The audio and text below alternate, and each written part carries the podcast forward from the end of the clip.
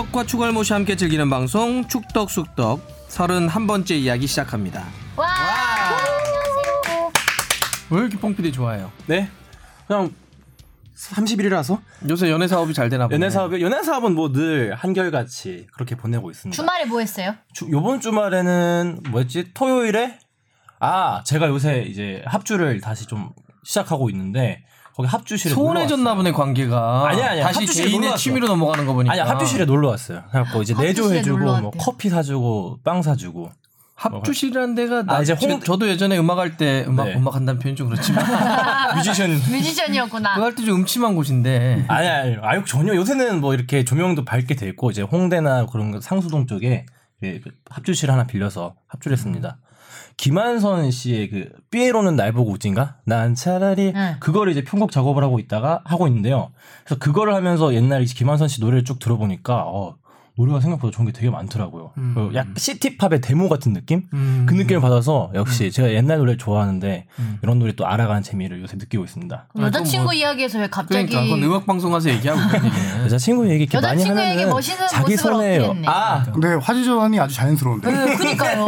이게 하면 할수록 저러고 하면 이렇게 죄송하더라고요. 얼마나 이렇게 아름답게 쳐다보고 있을까 막 어, 멋있다 아니 이렇게. 지난번에도 그 청취자분께서 이제 사연 보내주셨는데 이제 뭐 뭐지 주시은님은 대한민국의 최고의 아나운서가 되고 박문성님도 막 유튜브 아마 하는 일 다 잘 되고 뭐 이런 식으로 다 써주고 저한테는 연애 사업 번창하시고 이렇게 사연 보내주시더라고 아주 이미지가 그렇게 굳혀져 갖고 네, 자, 중학교 어떻게 지냈어요? 그만해요. 저는 그 레전드 경기를 보고 왔죠 일요일에 강원과 아. 포항의 경기를 제가 보고 왔습니다. 그건 정말 그, 저 승리 우정이죠? 네. 그건 아예 그 뭐 이런데도 그 제목으로 아예 미친 경기다 이렇게 네. 뽑대. 예. 말이 안 되는 불가능한- 경기였어요. 진짜로 불가능 진짜. 진짜로 맞아 맞아 드라마보다 더한 포기하지. 드라마였고 제가 지난 경기에서 슈퍼매치를 여섯 골이 터진 경기를 보고 왔는데 이 바로 한 주 만에 아홉 골이 터지는 경기를 보고 오니까 아, 2주 이게- 연속 재밌는 경기 네 재밌는 경기 계속 보고 가장 왔어요. 핫한 왜 자꾸 축구에서 야구 스코어가 나오지? 이게 가능할까 싶은 일들이 요새 많이 일어나요. 네 그러니까요. 아주 행복하게 일하고 왔습니다. 네, 축구가 이래저래 봄바람이 많이 불어요. 네. 재미난 경기. 이제 여름 아닌가요? 아, 그런 의미 말고. 아 네 알겠습니다 시적 표현. 네네 시적 허용 하기 전에 어떻게 보내셨습니까? 그래도 월드컵이 끝난 덕분에 한 3, 4주 만에 제대로 된 주말을 즐겼죠. 와 아, 기와 그렇겠다. 함께요? 회사가 아닌 그렇죠 집에서 또 애가 생일이었어요. 음. 그래서 애기랑 놀아주느냐고 좋지, 좋지, 좋지. 그게 더 못 노는 거 아닌가요? 이게 못 쉬는 거 아닌가? 오히려 더 피곤하긴 하더라고요. 아니, 근데 몸은 피곤해도 네. 그게 어찌 보면 좋죠. 음, 음. 전부이기도 하거든요. 애기 생일 때 뭐 했어요? 그냥 너 놀러 갔나요 어디로? 워터파크 갔다 왔어요. 워터파크 워터 힘들었겠다. 그니까요. 생일날 워터파크 갔다 오고 또 다음날 저기 놀이동산 갔다 오고 와. 아, 놀이동산 힘들었어요. 음. 롯데 하지만 행복했어요. 자원 자연농원 아니요, 아니요. 애기들이 갈 수 있는 저기 뭐 따로 있어요. 그럼 뒤에 꼭 행복했다는 얘기 붙여줘야 돼. 위원님은 뭐 팜랜드라고. 저도 진짜로 이번에 그렇지 않아도 토요일 하루를 아예 모든 일정을 뺐어요. 그냥 아예. 음, 그게 쉬려고. 그게 한 4, 5일 만에 처음으로 오프였어요. 정말 하루가 스케줄이 없던 적이 없었는데. 너무 바쁘셔요, 진짜. 그러니까. 회사도. 아 그러니까 몸이 몇 개요? 아, 진짜 처음으로 와서 했더니 예. 그래서 그냥 완전 집에서 저희 좋아하는 후배 하나 불러서 음. 예, 그냥 맛있는 거 먹었어요. 요새 민어철이라 그래가지고 예, 제가 가락시장에 음. 그 사장님 아는 분한테 민어 한 마리 좀 해달라 그래가지고 그냥 맛있게 먹었죠. 비싼데. 자녀들이랑 시간 너 아주 보내신 게. 아니고요? 아니 아이들도 있고요. 음. 그래서 아이들도 왜 아빠 오늘 안 나가냐고. 오늘 아빠 쉬- 나가길 바라면서 얘기하는 거 아니야? 아빠 오늘 왜 안 나가? 나가지. 돈 벌어 와. 예. 행복하셨죠? 아 그럼요. 결론은 행복했다. 기생충 생각하는 나는데 그래도 아내를 사랑하시죠? 선을 넘지 않는 게 네. 중요해요. 맞아. 자, 그랬습니다. 하여튼 우리 20세 월드컵 끝나고 약간 또 뭐 하기도 했지만 또 K리 저도 또 일요일은 또 K리그 현장 갔을 때. 아, 그 아까 얘기했을 때 5대 4 경기 나왔을 때 저는 그 안양에 있었어요. 아. 안양에 딱 중계가 끝나고 나왔더니 프로축구 연맹의 한 관계자가 도대체 강원에 무슨 일이 일어난 거야? 막 왜요? 뭐 사고 뭐 났어. 난리였어요. 나 처음에 사고 나는 줄 알았어. 막 뭐 그래서 그랬더니 아 그럼 말도 안 되는 네. 경기야. 알겠습니다. 이런 얘기 그렇지만 승부 조작 느낌. 아니, 말도 안 돼. 심하게 그 정도로 말도 안 되는 얘기였다. 이게 막 추가 시간에 막 나와버리니까 아 정말 대- 저도 나중에 영상으로 보다가 이게 가능하구나 축구에서 막 이런 생각이 들더라고요. 음. 자, 우리 청취자분들도 또 많은 네. 이야기 보내주셨는데 어떤 네. 게 있죠? 김애묘님이 안녕하세요. 축덕속덕 잘 듣고 있습니다. 평소 막연하게 알던 것들도 전문가들이 확인해서 알려주시니까 도움이 많이 됩니다. 이번에 U20 대회 중계보다 보니까 전형적인 10번 스타일의 선수 같은 표현이 쓰이던데요. 저는 10번은 펠레 같은 레전드들이 달던 번호라 그냥 팀 내 에이스가 다는 건가 보다 했는데 포지션과도 관계가 있나 보네요. 등번호와 포지션의 관계에 대해서 좀 알려주시면 감사하겠습니다. 뽕 PD는 이거 좀 알아요?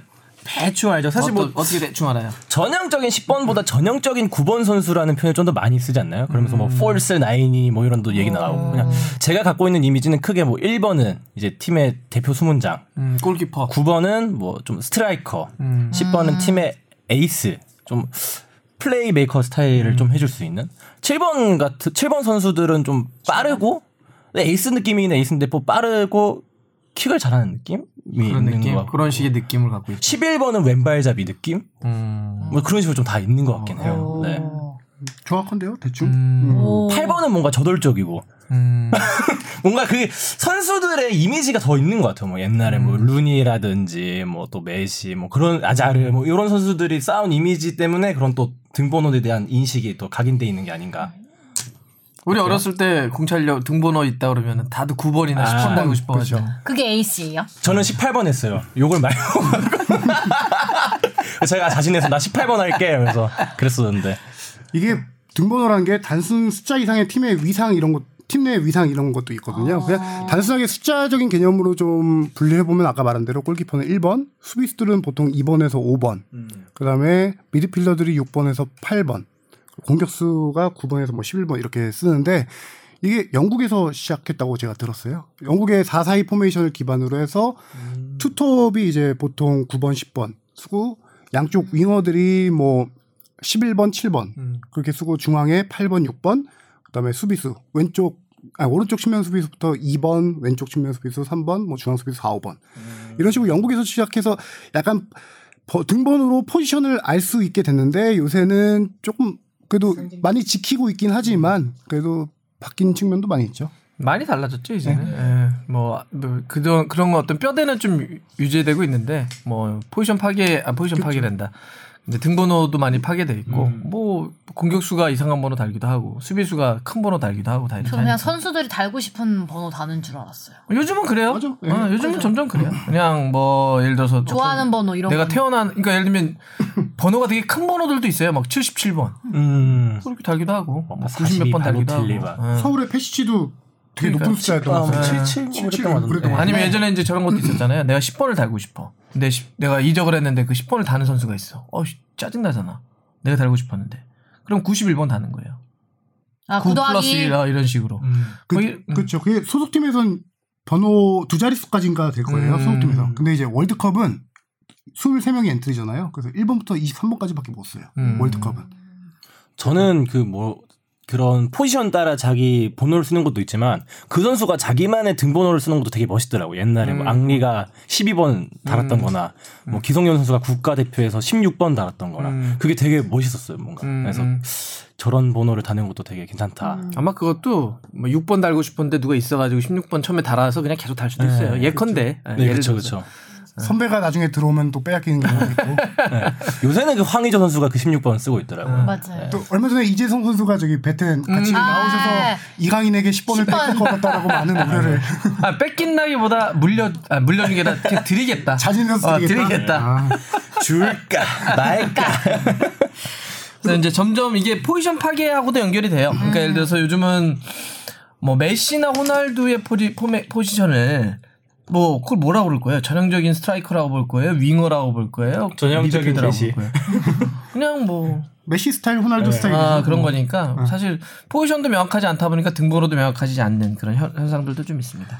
딱 여기서 질문하신 전형적인 10번 스타일의 선수는 아무래도 마라도나가 아닐까 싶은데요. 약간 10번이 9번이 최전방이고 10번이 약간 shadow나 음. shadow나 이런- 그렇죠. 많이 타죠. 플레이메이커. 그런 걸 얘기해서 마라도나 스타일이 아닐까. 음. 그러니까 만 전형적인 9번 이렇게 해설자가 표현했다면 이제 전형적인 스트라이커. 그렇죠. 아, 근데 요즘은 사실 그런 의미의 스트라이커들 별로 없죠. 그렇죠. 뭐. 다들 많이 빠지거나 움직이는 선수들이니까. 11번 하면은 차범근 감독님 네, 가장 측면에서 빠른 나고. 선수들. 음. 네. 11번 이러면 언제나 빠르죠. 어, 그런 선수들이 많이 살죠. 알겠습니다. 두 번째 뭐가 있나요? 네, 바둑팔구님이 어, 두, 가의, 두 개의 질문을 보내주셨는데요. 첫 번째는 페널티 박스에 붙어 있는 반원처럼 생긴 공간의 용도는 무엇인지 궁금합니다. 음, 요거 네. 요거부터 하고 네, 넘어갈까요? 듣고 넘어갈까요? 네. 그 아마 이거는- 페널티 박스 그 바로 바깥쪽으로 붙어 있는 음. 그 반원 말씀하시는 거 혹시 같은데. 그 주바페 알아요? 이게 뭔지? 아니, 이렇게 이렇게 생긴 거 얘기하는 거예요. 네, 그거 뭐 그림은 알겠는데 저도 아, 왜 그래요? 용도는 뭔지 모르겠어요. 이게 뭐냐면 그 페널티 킥 차는 점이 있죠, 점. 네. 페널티 마크라고 그래요, 여기를. 여기서 공을 놓고 찰 거 아니에요. 네. 요걸 기준으로 해서 10야드 이렇게 떨어진 거예요. 아. 9.15m. 9.15m. 그러니 PK를 찰 때는 요 페널티 박스 밖에만 서 있어야 되는 게 아니라 요 반원 밖으로도 서야 돼요. 어. 그래서 이게 그냥 모양으로 해놓은 게 아니라 누군가는 저거 슈팅 잘 때리라고 저걸 위치를 표현했나 이랬는데 음. PK를 찰 때 페널티 박스 및 요 반원 밖으로 나가라고. 그래야지 9.15m 밖으로 나간 거니까. 왜 9.15m예요? 그건 설명하면은 9.15m라는 게 프리킥을 할 때 수비벽을 쌓는 최대 최소한의 거리가 9.15m예요. 아, 그걸 미리 신기하죠. 표시한 거라도 볼 수 있겠네요. 프리킥을 찰때 거지. 네. 수비수들이 모드코드 프리킥의 일종이니까. 그 정도 차이 되잖아요. 근데 페널티킥 할 때 페널티 포인트라고 해야 되나요? 포인트 바로 뒤에 있는 페널티 라인은 9.15가 안 돼요. 음. 근데 선수들이 거기 대기하고 있으면 이 룰 위반이 되는. 거잖아요. 프리킥의 위- 룰 위반이. 그 지점으로부터 9.15의 동그란 원을 그었는데 페널티 박스 바깥에 있으니까 반원밖에 안 보이는 거죠. 아. 그선 바깥에 있어야 선수들이 최소한 페널티킥 차는 선수들로부터 9.15m 바깥에 서 있을 수 있다. 음. 이런 거죠. 그러니까 사람들이 근데 왜 9.15예요 이런 얘기 하시는데 이거 10야드예요 10야드. 우리가 아니야. 환산하다 어, 보니까. 걔- 걔네들이 만들어 가지고 10야드인데 우리도 환산하니까 9.1이에요. 걔네들도 대충 야 10야드 떨어져 이렇게 한 거예요. 네.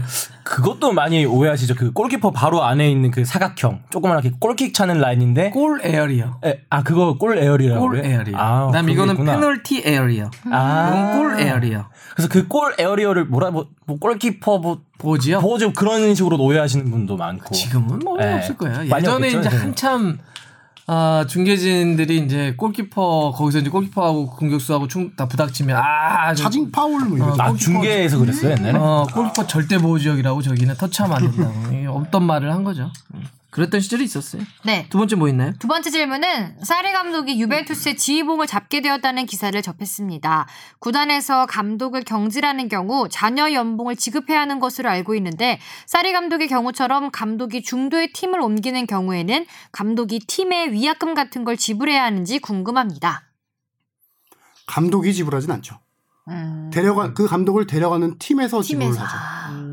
아, 위약금이라고 해서 그런 것도 다 이미 계약할 때 조항에 많이 넣기도 해요. 음. 그래서 유벤투스 같은 경우는 이번에 사리 감독을 데려가기 위해서 첼시에 지불한 위약금이 75억 정도 됐어요. 75억이요? 얼마 안 돼요? 생각보다 안 되는 진짜요? 거예요. 네.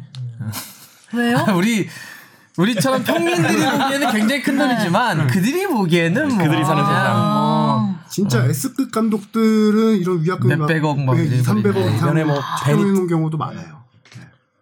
근데 이제 요 질문은 이거는 이제 상호 합의나 case by case에 따라 다 다르고 계약서를 어떻게 쓰냐에 따라 다 달라요. 그래서 뭐 한 가지 방법이 있는 건 아니고 뭐 예를 들어서 이것도 저런 것도 있어요. 이제 내가 4년 계약이었는데 구단이 뭐 어떤 감독을 잘랐어요. 2년이 남았어. 그럼 2년 동안 자녀 연봉을 계속 줘야 돼요.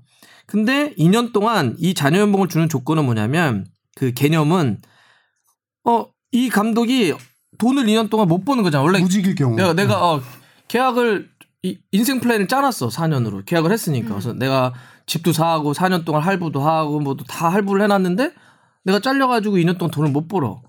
그럼 이 사람은 이제 백수가 돼버리는 거니까 2년 동안 먹고 살아라라고 해서 계획대로 돈을 주는 거예요. 근데 만약에 2년 동안 내가 어 재취업을 해. 음. 다른 팀으로 그냥. 그러면 자녀 연봉이 안 나가요. 음. 그런 것도 있어요. 그래서 이런데 모든 것들은 다 계약의 조건에 따라 좀 달라요 무직일 때만 책임져 주네요. 기본은 음. 기본은 무직일 때만. 근데 다시 내가 재취업을 하면 자녀 연봉이 지급이 안 되는 경우들이 있습니다. 그리고 자진 사퇴할 경우에도 자녀 연봉 지급할 의무가 없죠. 아. 잘린 게 아니고. 잘린 게 아니고 내가, 내가 나간다 나가겠다. 했으니까. 그래서 그 코멘트를 잘 보면 이제 외신이나 우리도 뭐 자진 사퇴했다와 상호 합의하에 뭐 했다와 뭐 경질했다 이 문구가 되게 다른 거예요. 그렇죠. 그럼 상, 어, 상호 원만하게 합의해서 한 경우에도. 그럼 이런 것들을 뭐 서로가 다 합의하는 거죠. 아. 얼마나 지급한다, 몇 퍼센트 비율을 지급한다 이런 식으로 다. 경질될 경우에는 거의 이제 무직일 때까지는 거의 100% 주는 거고. 네, 잘랐으니까. 아, 그래서 K리그 구단 같은 경우도 뭐 그 감독을 실질적으로 경질했지만 그렇지, 그렇지. 뭐 이제 미디어 보도 자료라든가 이런 데서 뭐 상호 상호 합의 합의하에 아니면 뭐 아니면은 실질적으로 감독과 약속을 하고 뭐 지급하기로 약속을 하고 그냥 사퇴로 하는 표현은. 경우도 표현 아. 표현을 그렇게 하는 경우도 많이 그러니까 만약에 뭐 경질했다 이러면 법적인 문제 및 도의적 문제 및 비판에 노출되니까 내가 돈은 다 줄 테니 상호 합의하에 끝냈다고 합시다. 아. 서로 이렇게 네, 할 때도 있죠. 간혹 재밌는 경우가 이제 예를 들어 단독으로 어떤 감독이 경질됐다라고 기사를 쓰잖아요. 그러면 이제 홍보팀에서 가끔 전화 올 때가 있어요. 이거 아니에요. 이게 아니라 자진 사퇴로 좀 바꿔주십시오. 이런 식으로 연락 올 때도 가끔 있어요. 그런 약간의 미, 미묘함이 있어서 그래요. 네. 신기하네요. 이재현 님이 이적 시장 즈음만 되면 다양한 이적설 기사들이 나오는데 일반적인 축구 팬들은 전문적인 정보지나 관계자가 없어서 기사에만 의존할 수밖에 없습니다. 근데 너무 많은 기사들이 축구 팬들을 뒤우는 것 같은데 그렇기에 국내 제일 축구 팟캐스트인 축덕 쑥덕에서 축구 팬들이 좀 더 이적 시장을 기다리고 즐길 수 있는 정보들을 주시면 좋을 것 같습니다.라고. 음. 네. 민망하네요. 음, 어떤 방법이 있을까요? 조금 SBS 기사 믿으시면 되죠. 근데 다행히 한국의 SBS 등의 기사는 신뢰하고 있기는 하시다고 어이. 하시네요. 이분이 한국의. SBS를 영국의 BBC와 독일의 키커즈와 유럽의 네. 스카이 스포츠와 대등하게 네. 역시 왜냐면 스포츠는 SBS. 그, 어, 지금 언급한 요, 때- 요거, 이것들이 다 보면, 음, 여기서 나오면 거의 한 70% 이상은 이적 보도가 맞다라고 하는 정론지라고 하는 데죠. 저는 이제 외신들 많이 찾아보는데 그 중에서 거르고 보는 그냥 재미로 보는 외신들이 있고 언론사가 있고 아 요거는 확실하다라고 보는 게 있는데 저는 영국의 정론지 뭐 타임즈, 텔레그래프, 가디언 가디언 이런데. 이 정도면은 그리고 독일의 뭐 키커지, 음. 프랑스의 레키프 음. 이 정도면은 거의 확실한 소스들이다라고 음. 자체적으로 워낙 그 동안에 쌓아둔 게 있으니까요. 신뢰도가 있고 뭐 어디라고 되, 얘기해 됐는지 모르겠지만 뭐 영국의 데일리 뭐뭐 땡땡 이런 아니. 우리가 얘기해도 뭐 어쩔 수. 네. 안 들어. 뭐. 데일리 메일. 한국말도 몰라요. The Sun 이런데. 태양 The Sun. 어, 이게 되지. 뭐. 그런데 이제 재미로 보는 기사들이 많죠. 자기네들도 약간 그런 걸 지향하는데. 뭐. 어, 재미난 기사 쓰려고. 딱 타블로이드라고들 하는 데 있잖아요. 음. 그런데 그냥 재미로 보는 게 낫죠. 이제 그리고 이제 어 이런 약간 그걸 뭐 장난을 해요. 장난을 쳐요. 그러니까 어떤 장난을 치냐면 구단도 장난을 치고 에이전트도 장난을 쳐요. 에이전트가 장난을 친다는 얘기 무슨 얘기냐면 선수 측이 장난을 친다는 거고 이런 거예요. 그러니까 어떻게 장난을 치냐면 뭐 밀당하는 거예요. 구단하고 협상 중인데 구단도 어, 역정보를 흘리는 거죠. 예를 들어서 내가 뭐 주바페랑 지금 협상을 해. 근데 어 사실 그러니까 이렇게 기자를 한 명 만나서 우리 사실 근데 주바페랑 협상 안 돼도 어 우리 뭐 장폭수 있어. 그쪽하고도 지금 우리가 하고 있어요. 이렇게 하면 저쪽에서 쓸거 아니에요. 그러면 주바페는 어 내가 좀 가격을 낮춰야 되나 연봉을 어떻게 해야 되지? 뭐 이런 게 쫓기는 거죠. 음. 이렇게 아닌 거를 흘려서 자기 협상에 유리하게 음. 가져가는 게 있고 주바페도 역으로 흘리는 거지. 음. 에이전트 쪽에서 아 우리 저쪽 구단 SBS 아니어도 K 본부하고도 얘기하고 있어요. 뭐 아닌 말아. 우리 딴 데 갈 거야.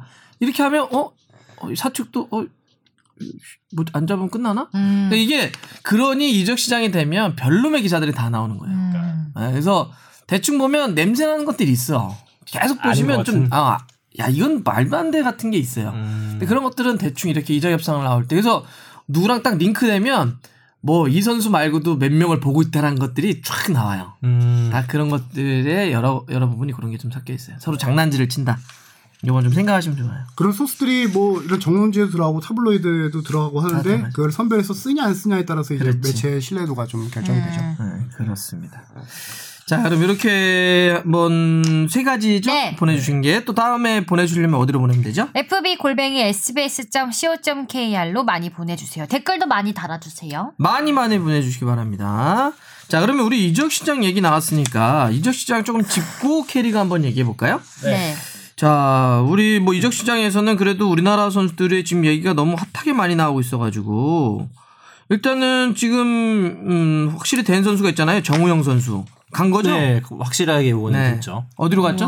PD? 그 프라이부르크라고 독일에 있는 음. 팀에 60억 정도의 이적료를 받고 갔습니다. 음. 프라이부르크 역사상 top 3 이적료래요. 찾아보니까 예전에 예, 차두리 선수도 여기서 뛰었더라고요. 네. 이게 이제 나이를 감안하면 적은 이 정도는 아니에요. 네. 특히 그런 독일을 이해하실 때 독일은 다른 이제 우리가 빅 리그 유럽에 독일은 되게 견실하죠. 돈을 그렇게 과도하게 집행하지 않아요. 나- 나이 어린 선수에게 이 정도 주고 또 갖고 어 그거는 확실히 정우영 선수의 어떤 가능성을 보고 있다는 거고 음. 또 하나 볼 수 있는 증거는 바이백 조항이에요. 아, 네. 바 이백이 buyback이 정확하게- 보내되 네. 내가 나중에 돈을 이만큼 주면 다시 돌아와. 어. 이게 buyback 조항인데. 이걸 걸었다는 건 유망주들에게 많이 거는 조항인데 이 선수들이 출전 기회가 많이 없으니까 뮌헨 같은 팀에서는 나가기 힘들잖아요 출전하기가 네. 다른 팀에서 경험을 경기를 많이 뛰어라 네. 근데 뛰었는데 이 선수가 막 우리 소위 말해서 포텐 폭발했어 음. 그럴 경우 아까 아 아쉬워 아까워 할 수 있으니까 이런 가능성 있는 선수들을 buyback 조항으로 묶어두는 거죠 일정 금액 이상을 뮌헨이 다시 프라이부르크에 지급을 하면은 이 선수를 다시 영입할 수 있는 조항이에요 그 임대랑은 그럼 크게 뭐가 다른 거죠? 그러면 임대?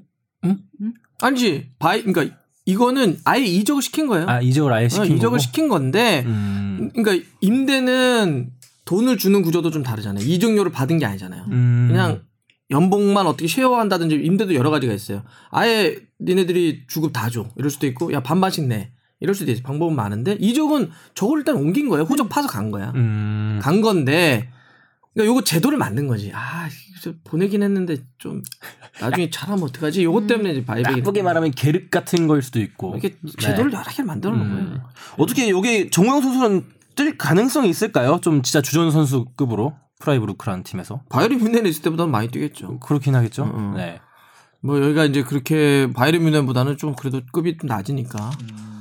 뭐 저는 이강인 선수도 마찬가지라 보는데 예를 들면 레반떼하고 연결되는 것도 마찬가지잖아요. 네. 예. 뭐 그런 데로 좀 갔으면 좋겠어요. 그리고 부단 역사상 톱3 이종료라고 하면은 안 쓰기가 힘들 거예요. 그렇죠. 그 정도 네. 돈을 썼으면 데, 쓰려고, 쓰려고 데려가는 거. 아닐까요? 그전 당시에 이 기사 쓸 때 계속 외신 이제 독일 쪽 언론 찾아보는데 이정료 갖고 약간 분분했어요. 음. 처음에는 유로였나 250만 유로였나 하여튼 그래서 30억 아 30몇 억이냐 60억이냐 두 가지 기사들이 많이 나오더라고요. 그래서 결론적으로 나중에 이제 30몇 억이라고 썼던 언론도 60억 정도라고 이제 음. 정정해서 보도를 해서 저희도 60억 정도라고 썼는데 이거를 제가 그냥 개인적인 생각으로 추측컨대 바이백 조항 때문에 이 금액 차이가 발생하지 않았을까라는 음. 생각을 해요. 그 언론에서 보도했던 그 금액이 바이백은 물론 금액이 얼마인지 공개가 안 됐어요. 근데 그 금액이 바이백이 아닐까라는 생각을 한번 해봤거든요. 음. 네. 그것 때문에 조금 언론 이 이제 소스 듣는 데서 약간 헷갈 헷갈렸던 게 있지 않았을까 그런 그리고. 엄밀히 얘기하면 그 이적료나 연봉은 오피셜하게 공개되는 게 아니에요. 추정이죠. 예, 추정이에요. 다 추정이에요. 다 추정이고 흘리는 거고 음. 그런 거지. 뭐 예를 들면 주바페 연봉이 공개되나요? 안 되죠. 똑같은 거예요. 근데 우리는 지금 K리그 연봉 공개 때문에 논란이 있긴 있는데 기본적으로 유럽은 공개 안 돼요. 예, 그건 개인의 또 일정하게 또 프라이버시 문제이기 때문에 다 그럴 거라고 추정을 하는 거고 또 그걸 약간 흘리는 거지 오피셜하게 딱 이 선수는 얼마입니다 이렇게 나오진 않아요. 저도 확실히 연봉 공개된 선수들을 본 적 없는 것 같아요. 그래요. 그러니까 네. 대충 뭐 포브스 이런 데서 가치 평가해가지고 발표하는 거지. 예. 음. 그런 게 하는 거예요. 정우영 선수는 뭐 개인적으로 이강인 선수처럼 좀 베일에 감춰져 있어서 좀 자주 나왔으면 하는 바람도 있고 손흥민 선수가 함부르크에서 잘 자라서 레버쿠젠 가고 또 토트넘 갔던 것처럼 음. 어 이제 프라이부르크에서 잘 적응하고 많이 뛰었으면 좀 좋겠어요. 전 좋은 이적이라고 봐요. 네. 좋은 판단했어요. 예. 지금 바이에른 뮌헨이 물론 이제 로벨이라고 대표됐던 선수들이 지나고 시대가 갔죠. 그 어. 새로운 어떤 시대를 맞이하긴 하지만 어, 그럼에도 불구하고 바- 정우영이 지금 당장 그렇게 많은 교회에 뛰기 어렵다고 한다면 지금 이 나이는 뛰어야 되는 나이. 이게 자꾸 우리가 어느 순간부터 자꾸 어리다 어리다만 하는데 이강인만 하더라도 만 18살이면 몸으로는 다 컸어요. 그리고 우리가 아는 유럽에 잘 나가는 선수들 이때부터 음바페나 진짜. 뭐 예. 이건 다 이때부터 다 활약했던 친구들이고 이때 벤치 앉기 시작해서 스무 살까지 벤치 앉고 그러면 안 돼요. 네. 좀 좋은 판단한 거예요. 이강인은 어떨 것 같아요? 일단 댄 선수부터 얘기할까요? 그 김현우도 간 거죠? 네, 완전히죠. 네. 입세 월드컵. 자그레브. 크로아티아 리그 같잖아요. 그러니까. 김연아 선수 같은 경우는 그 팀에 이제 조건이 있었죠. 음. 아직은 완전 이적은 아니었는데 이번 월드컵 활약을 바탕으로 구단에서 선수. 몸값이 확 올라가니까 아, 그, 그 전에도 협상 중이었어요. 근데 아. 협상이 지지부진했었어요, 계속. 왜냐면은 김현우 선수가 여기 구단에서 부상이 많았어요. 그래서 자기가 가진 걸 많이 못 보여줬었거든요. 그래서 구단에서도 약간 반신반의하면서 다시 팀 돌려보낼까 생각을 많이 하다가 월드컵 활약을 보고 바로 그냥 완전 이적을 잘했어 월드컵에. 네. 그러니까. 그러니까 우리 쓰리백의 딱 가운데서 중심. 잡아줬잖아요. 어, 플레이도 되게 안정적이고 빌드업도 좋던데. 네, 저는 또 개인적으로 보면서 놀랐던 게 그 판단이 되게 빠른 것 같더라고요. 김현우 선수 보면 이 붙는 수비라고 하잖아요. 이제 먼저 달려드는 수비. 사실 그런 달려드는 수비를 보면은 아 불안한데 저러다가 괜히 뒤로 제껴지는 거 아닌가라는 걱정을 많이 했는데 그런 상황에서 나갈 때는 진짜 자기가 치- 책임을 지고 뺐더라고요. 그런 거 보면서 확실히 가능성이 있는 선수다. 저는 김현우의 이번에 크로아티아의 이적은 두 가지 의미가 있다고 봐요. 하나는 어, 예전에 히딩크 감독이 그런 얘기 했는데 한국 선수를 포함한 아시아 선수들의 유럽 진출에 가장 좋은 모범 답안은 박지성이다. 음. 그러니까 바로 빅리그로 가기보다는 어, 좀 작은 리그라도 선택해서 거기서 적응하면서 유럽으로 가라. 그게 언어건 문화건 간에 그렇게 가야 실패 확률이 적다. 그런 점에서 사실 금방 우리 주바페가 크로아티아 리그 뭐예요? 네. 라고 할수 있죠. 진짜. 저도 네. 여기는 뭐 사실 이제 금방 얘기했던 대로 이 자그레브라든지 몇몇 팀만 좀 알려져 있지 이런 데도 잘 모르잖아요. 네.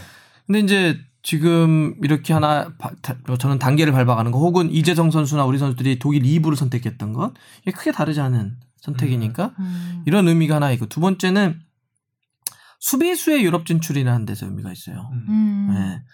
어, 홍정호 선수가 독일 무대 진출했었지만 결국은 돌아왔죠. 네. 어, 그런 식으로 사실 우리 한 아시아의 수비수들이 유럽에 진출해서 싸우는 게 쉽지 않아요. 그렇죠. 그건 뭐 딱 보더라도 떡대가 차이가 네, 나요. 체격 차이가 다르죠. 네, 뭐 만약 공격수들이 하면 우리가 좀 다른 걸 통해서 빠르게 뛴다든지 많이 뛰는 걸로 할 수 있겠지만 수비수는 기본적으로 싸워야 하니까 음.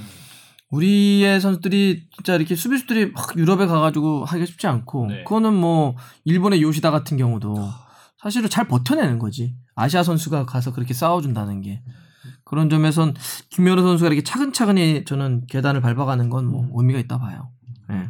자연스럽게 넘어갈 수 있을 것 같은데 저는 음. 그런 의미에서 김민재 선수가 저는 유럽 가면은 성공할 가능성이 높은 네. 선수로 아니 이게 잉글랜드 행이 다시 나오고 있어요? 왜 배경이 있나요? 뭐 왜 다시 갑자기- 나오죠? 이게, 이게 근원지를 살펴보면은 영국의 어떤 기자가 이제 SNS인가를 통해서 음. 와포드가 이번 이적 시장에서 두 명의 선수 수- 중앙 수비수 후보 두 명을 두고 있는데 그 중에 한 명이 김민재 김민재다라고 이렇게 언급을 하면서 그런 건데 현실적으로 쉽지가 않죠. 그쪽에서 네. 관심 있다. 네, 저도 기사로만 봤는데 어. 그쪽 기자가 SNS를 통해서 언급했던 것 같아요. 그러면서 어. 김민재 선수의 이름을 언급했나 봐요. 어. 근데 뭐 당연히 1순위 아니고 2순위였던 것 같은데 음. 김민재 선수가 지금 베이징 간지 뭐 1년도 안, 네, 1년도 안 6개월밖에 됐잖아요. 안된 상황이고 베이징 갈 때 이종류도 상당했어요. 네. 이종류가 음. 지금 정확히 기억이 안 나는데 한 70, 60, 70억 정도 됐던 것 같은데 음. 와포드가 아시아 선수를 위해서 이 금액 이상을 지불할 수 있을까? 그건 저는 아니라고 음. 보거든요. 그것도 수비수에게. 그쵸. 예. 음. 사실 그 유럽에서 아시아 수비수들은 잘 안 봐요. 그렇겠죠. 안 봐요. 네.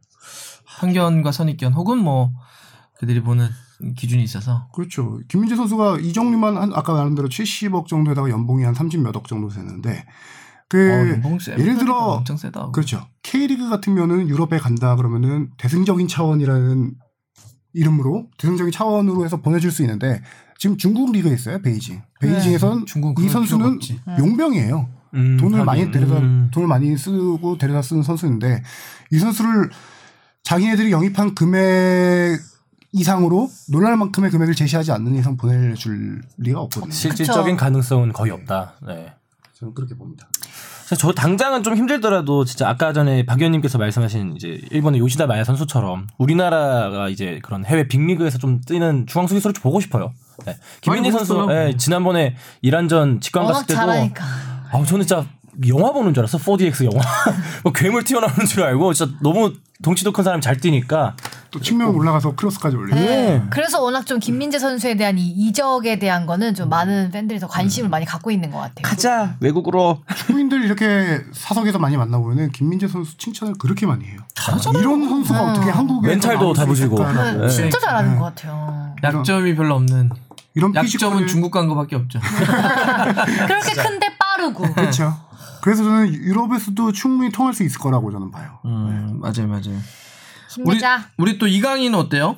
계속 나오고 있는 건가요? 이강인? 선수는 그렇죠. 계속 얘기가 나오고 있는데 제가 볼 때는 제가 듣기로는 이강인 선수는 스페인 잔류를 선호하고 있는 걸로 알고 있어요. 스페인에 있고 싶다. 음. 그런 기준으로만 본다면은 뭐 아약스, PSV 이런 정도는 조금 제한다고 보면은 스페인 리그 내에서 뭐 이적 가능성도 있지 않을까 싶긴 한데 혹은인데. 그렇죠.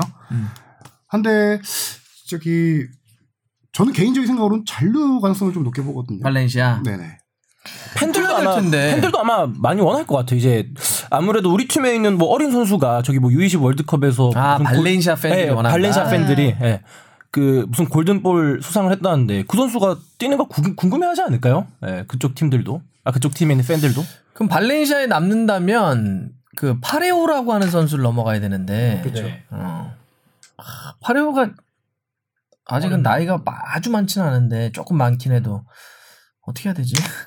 그럼 많이 뛰면 좋을 텐데. 그러니까 조금 한 반 개 그러니까 한 반시 반 정도만 뛰어도 좋을 것 같은데 너무 못 뛰었어 지난 시즌. 발렌시아가 컵대회 우승을 하고 길거리에서 이제 세레머니를 할 때 관중들이 감독이 마이크를 잡고 얘기하는데 이강인을 출전시켜라라고 단체로 노래를 부른 적이 있어요. 음. 아 감독한테 들으라고 네, 팬들이 감독도 웃고 있는데 그 당시 월드컵 기간이었거든요. 네. 20세기야. 그래서 음. 감독이 또 멘트를 했어요. 어. 지금 우리한테 여기 없으니까 쓸 수가 없네요 하면서 또 음. 웃고 했거든요. 그런 식으로 팬들도 이제 이강인 선수의 가치를 아는 거죠. 거기다가 골든볼까지 골든볼까지 골든봉 쓰시. 고, 그렇죠. 골든볼 자체만으로도 그니까. 이 선수의 가치가 증명된 거거든요. 그건 진짜 아무나 받는 게 아니잖아요. 음. 그래서 제 생각에는 마르, 마르셀리노 감독이 442 신봉자거든요. 음. 사사의 신봉자예요? 거의 플랫 442 아. 신봉자인데 우리 선수 안 뛰기면 신봉자 되고 막 그 고집쟁이 되고 다 되는 거야. 아. 컵대회 우승했던 예. 에, 그냥 신봉자구만. 그래서 마르셀리노 감독은 이강인 선수를 지금 약간 우리가 생각하는 옷에 안 맞는 음. 측면 공격수 위주로 쓰고 있는데 오른쪽에. 네. 그렇죠. 이강인의 이제 우리가 대표팀에서 손흥민 활용법 얘기하는 것처럼 마르셀리노 감독이 이강인의 활용법을 적절하게 찾아서 해야 풀어야 될 숙제가 아닐까. 이강인 선수가 이번에 U20 월드컵 출전하기 전에 가장 먼저 한 얘기가 이제 자기가 출전한 이유는 좀 자기 이름값도 높이고 자기 실력도 좀 증명을 해서 자기가 뛸 수 있는 곳으로 가겠다. 이런 의, 의지가 다분했잖아요. 그래서 아무래도 발렌시아에 남는 거를 본인이 좀 피하려고 하지 않을까. 이제 1년 정도 있었으면 어떤 느낌일지 대충 알 거 아니에요. 갑자기 뇌피셜을 가동해요. 아, 딴 데 갔으면 좋겠어. 좀 많이 뛰는 곳으로 정말. 그런 바람에. 근데 엄밀히 따져보면요. 그, 그 같은 나이대 유망주 선수들에 비해서 뛸 기회를 많이 얻지 못한 건 아니에요. 음. 구강컵, 그 나이 때? 예, 구강컵이라든가 그런 뛸 기회는 많이 있었는데 그 이후에 중요한 순간에 부상자들이 나오고 나서도 마르셀리노 감독이 이강인 선수를 쓰지 않은 기간이 워낙 길었기 때문에 좀 인식이 그랬던 것 같아요. 음. 그 어느 하나 뭐 그 계약 조건에 많이 뛰게 해준다라는 조건을 넣지는 않잖아요. 안 늦죠 사실. 그쵸. 뭐 그래서- 출전 시간 보장 우린 자꾸 이런 그쵸. 표현을 쓰는데 어느 팀을 가도. 그걸 보장해 주긴 쉽지 않아요. 다쳐 다치면 어떻게 보장해? 뭐 이런 거죠. 계속 그쭉 보고 싶은데. 그러니까 예. 이강인이 만약에 팀을 옮긴다고 한다면 저는 그 리그 중계권 핫해진다 봅니다. 그렇죠. 어, 지금 많은 사람들이 맞아요. 이강인 뛰는 거 너무 보고 싶어요 지금. 만약에 네덜란드 리그 간다 그러면 갑자기 막 갑자기 네덜란드 어? 리그를 리그가 막 막 관심 아. 없었던. 토트넘 경기보다 시청률 더 나오고 막 이럴 수도 지금 있고. 중계권 어디가 갖고 있어 이런 거막 파악해보고 막 그러죠. 그럴 네. 그럴 수밖에 없는 상황이고 어, 제가 조만간에 혹 만날 수도 있으니까. 우와. 네, 그러면 뇌피셜 말고 슬쩍 한번 갈 거니 한번 물어봐. 가문은 제가 가문은 저는 잘, 제가 가문은- 잘 모르고 때문에 한번 그래서 하여튼 뭐 근데 마음은 다 똑같은 것 같아요. 그 남건 뭐 네. 떠나건 하여튼 좀 뛰었으면 좋겠다. 음. 뛰는 요거는 모습 많이 아마 싶죠. 그 판단은 당연히 할 겁니다. 이강인도 이제 나이가 있기 때문에 여러 가지 오파를 갖고 또 하는 걸로 알고 있고요. 권창훈도 독일 넘어간다는 보도가 계속 나오더라고요. 이거 혹시 뭐 소스 있어요? 갑니다. 가요? 어. 팀은 제가 알기로는 뭐 이번 주 내로 발표가 날것 어. 같긴 한데 어, 독일에서 이거 너무 확실히 얘기하니까 이거 가나 보네. 독일에서 한국인 선수들에 대한 관심이 많은가 봐요. 또왜 그런 거죠? 아 일단은 이 어, 선수 권정으로 얘기는 마무리하고. 왜 확언을 더 할 수 있냐 디종 회장이 얘기했어요 간다고. 음. 근데 그 회장은 좀 애매하게 어 뭐 이니 B, 알파벳에 B가 들어가는 구단으로 이적한다라고? 애매하게 얘기를 했는데 제가 알기로는 B가 들어간 구단은 아니에요. 음. 네, 어딘지는 지금 밝히긴 좀 그런데 음. 네. B B는 아니다. 아니면 B는 어, 아닌 아니면 뭐. 걸로 제가 알고 있고 몇 조만간 며칠 내에 오. 발표가 나지 않을까. 우와. 음. 진짜 독일에 한국 선수 많이 뛴다. 음, 그니까요. 그 독일의 한국 선수 역시 뭐 당연히 예전으로 거슬러 올라가면은 차- 차분에 차범근? 그게 있겠지만 네. 구자철 선수가 아무래도 많이 이미 한국 선수들에 대한 인식을 많이 바꿔놓은 것 같아요. 아니 그 구자철 선수 유튜브 하시잖아요.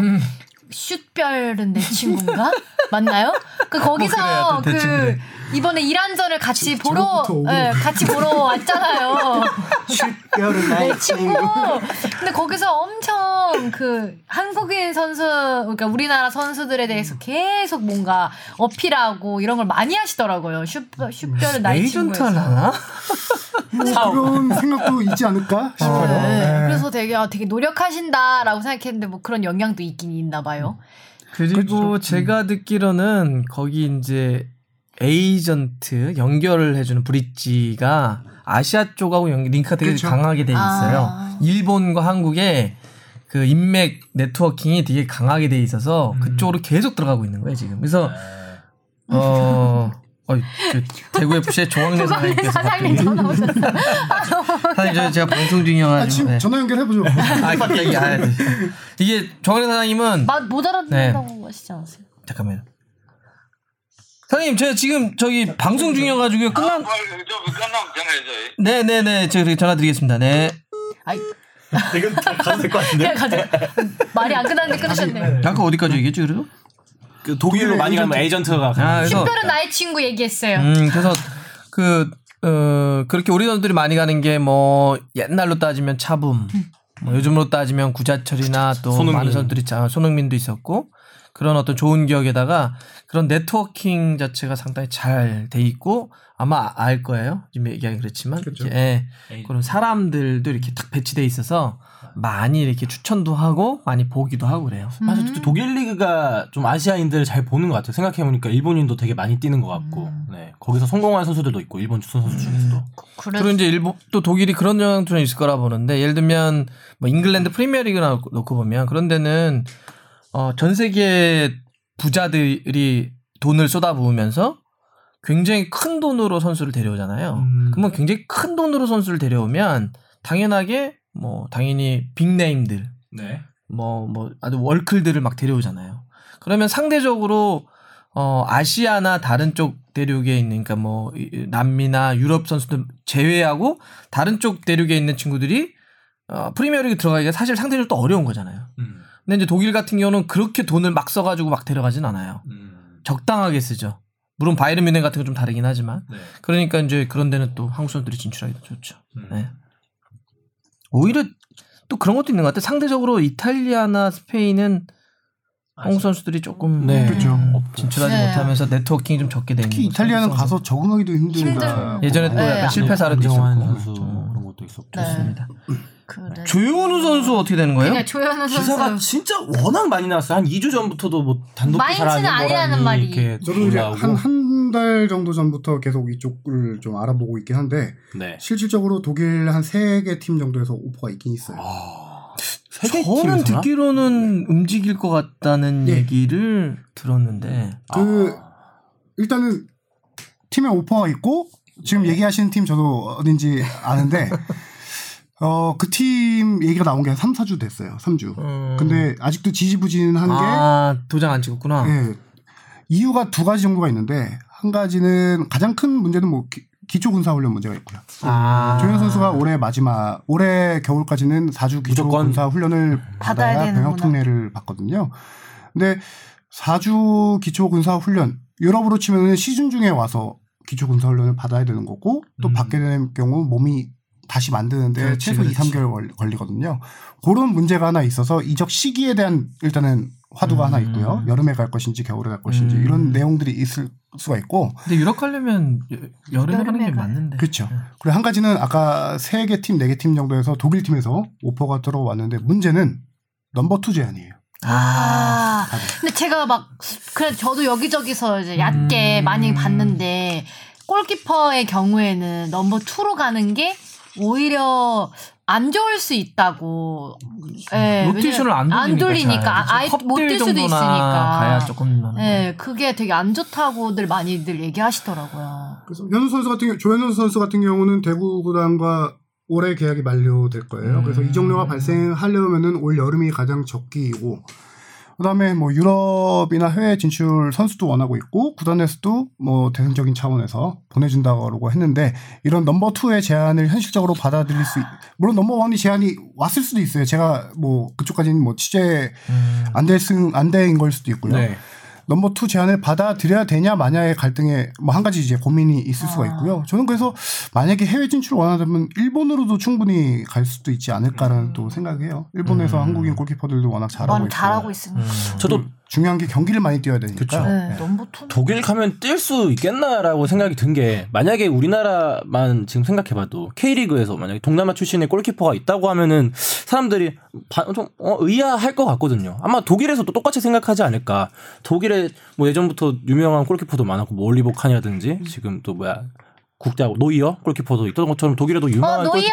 골키퍼 노이어자 독일에도 유명한 골키퍼가 많을 텐데 과연 그런 뭐 아시아에서 온 골키퍼를 과연 쓸까? 네 아마 어, 가도 뛰기는 좀 힘들지 않을까.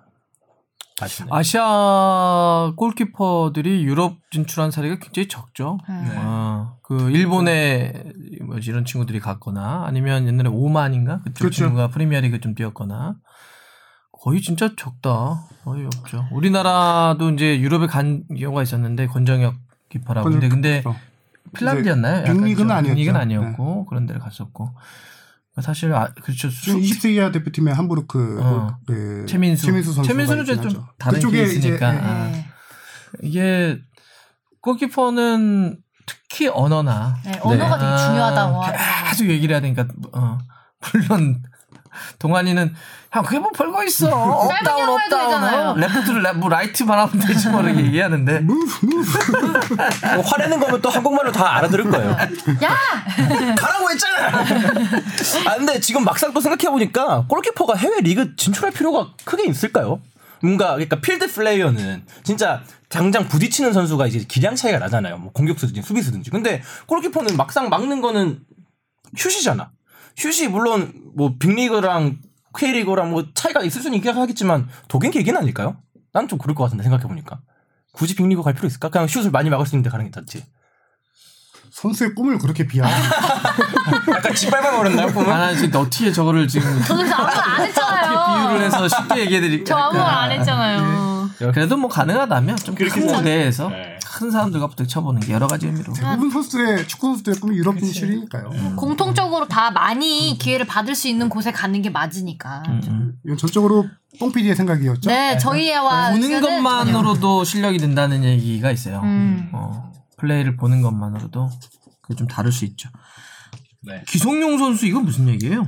뭐 기성용 선수가 다른 데 갈 수도 있어요? 아 이번에 뭐 뉴캐슬이랑 계약이 계약 만료 아닌가요? 아니에요. 아, 나, 많이 남았어. 있나? 네, 근데 중국 아니, 여기 쪽에서 갑자기 되게 막뽕 PD가 뭐 중동이나 아, 저도- 중국 얘기를 써놨길래. 아, 제가 이제 대본 작업을 하는데 각종 뉴스를 다 뒤져봐요. 그래서 뭐 기성용 선수가 저기 중동 쪽에 완- 엄청난 큰 오퍼를 받았다. 뭐 그런 기사도 있어서 이제 그 그 옛날 얘기 아니에요? 맞죠. 그냥 뭐 선수들의 은퇴 시기를 뭐 이제 정치 보이 이런 얘기가 있길래 네. 음, 기성용 선수는 중동 뭐 중국의 백지 수표 받기도 해요. 네. 음. 그렇죠. 원하는 금액 적어내라. 음. 근데 아무래도 뭐난 베니테스 그냥 갈 감독이 건데. 그 정도 노후 준비 생각하면서 그 이제 얼마를 적어도 되는 거예요? 백지수표는 기성용 선수 이적 얘기는 저는 뭐 따, 들- 따로 들은 얘기는 없고 지금 오늘 이제 공식 발표가 났죠. 뉴캐슬의 베니테스 아, 그 공식이에요? 감독 음, 결별. 결별. 결별 아 결별은 공식이죠. 맞아요. 맞아요.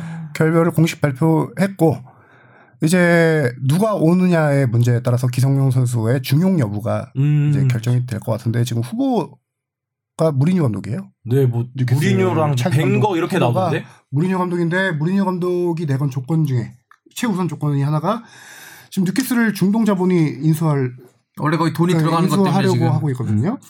거기가 이제 만수르의 사촌인가 음, 네, 맞아요. 그런 사람이 뉴캐슬 구단에 인수하려고 하는데 그 사람이 인수를 해야 무리뉴 감독 내가 이 팀을 맡겠다라고 음. 선결 돈, 조건을 걸었어요. 돈 있는 돈 있으면 가겠다. 음, 그렇죠. 알겠습니다. 기성용 뭐 지금 근데 근데 요 한 가지는 볼 수 있어요. 아직 뭐 너무 앞서간 얘기일 수 있지만 무리뉴 감독이 오면은 기성용 선수를 좋아할 거예요. 아, 무리뉴 진짜요? 감독이 첼시 감독 시절에 기성용 선수를 영입하려고 했었어요. 음, 한번 한번 연결이 됐었죠. 네. 어, 연결이 됐었어요. 무리뉴 감독님 약간 이상하게 매 녹음 때마다 언급이- 계속되는 것 같아요. 이리저리 잘 껴. 무리뉴 어, 포그바 이런 어, 오늘도 나오네 무리뉴 감독님 얘기가. 김신우 이 우리 기성용 나 이청용 선수는 제가 알기로는 한 1년인가 남지 않았나요? 그래서 네, 그렇죠. 네, 1년 남았는데 제가 지난번에 재밌는 거 없어요. 어, 런던 가기 전에 잠깐 연락을 했었는데 어 1년 더 하고 어디 가야 될까요? 이렇게 물어보니까 아마 당장은 안 올 건가 봐요. 음. 네, 그럴 것 같고 Blue Dragon. 손흥민 뭐 갈까요라고 많이 물어보시는데 가- 손흥민이 이번 여름에 움직일 가능성이 있을까요? 저는 남아 있을 것 같아요. 뭐 레알이 원한다, 리버풀이 원한다. 되게 많이 뭐말 썰은 나오는 많은데 나오던데. 사실 뭐 진짜 될 것 같지는 않고 또 워낙 토트넘 팀 분위기가 좋은 것 같아요. 그러니까 다른 팀에 비해서 그 원팀 이미지에 또 강한 것 같아서 아마 토트넘에 선이- 있는 걸 좋아하지 않을까. 네. 하기 전에 어때요?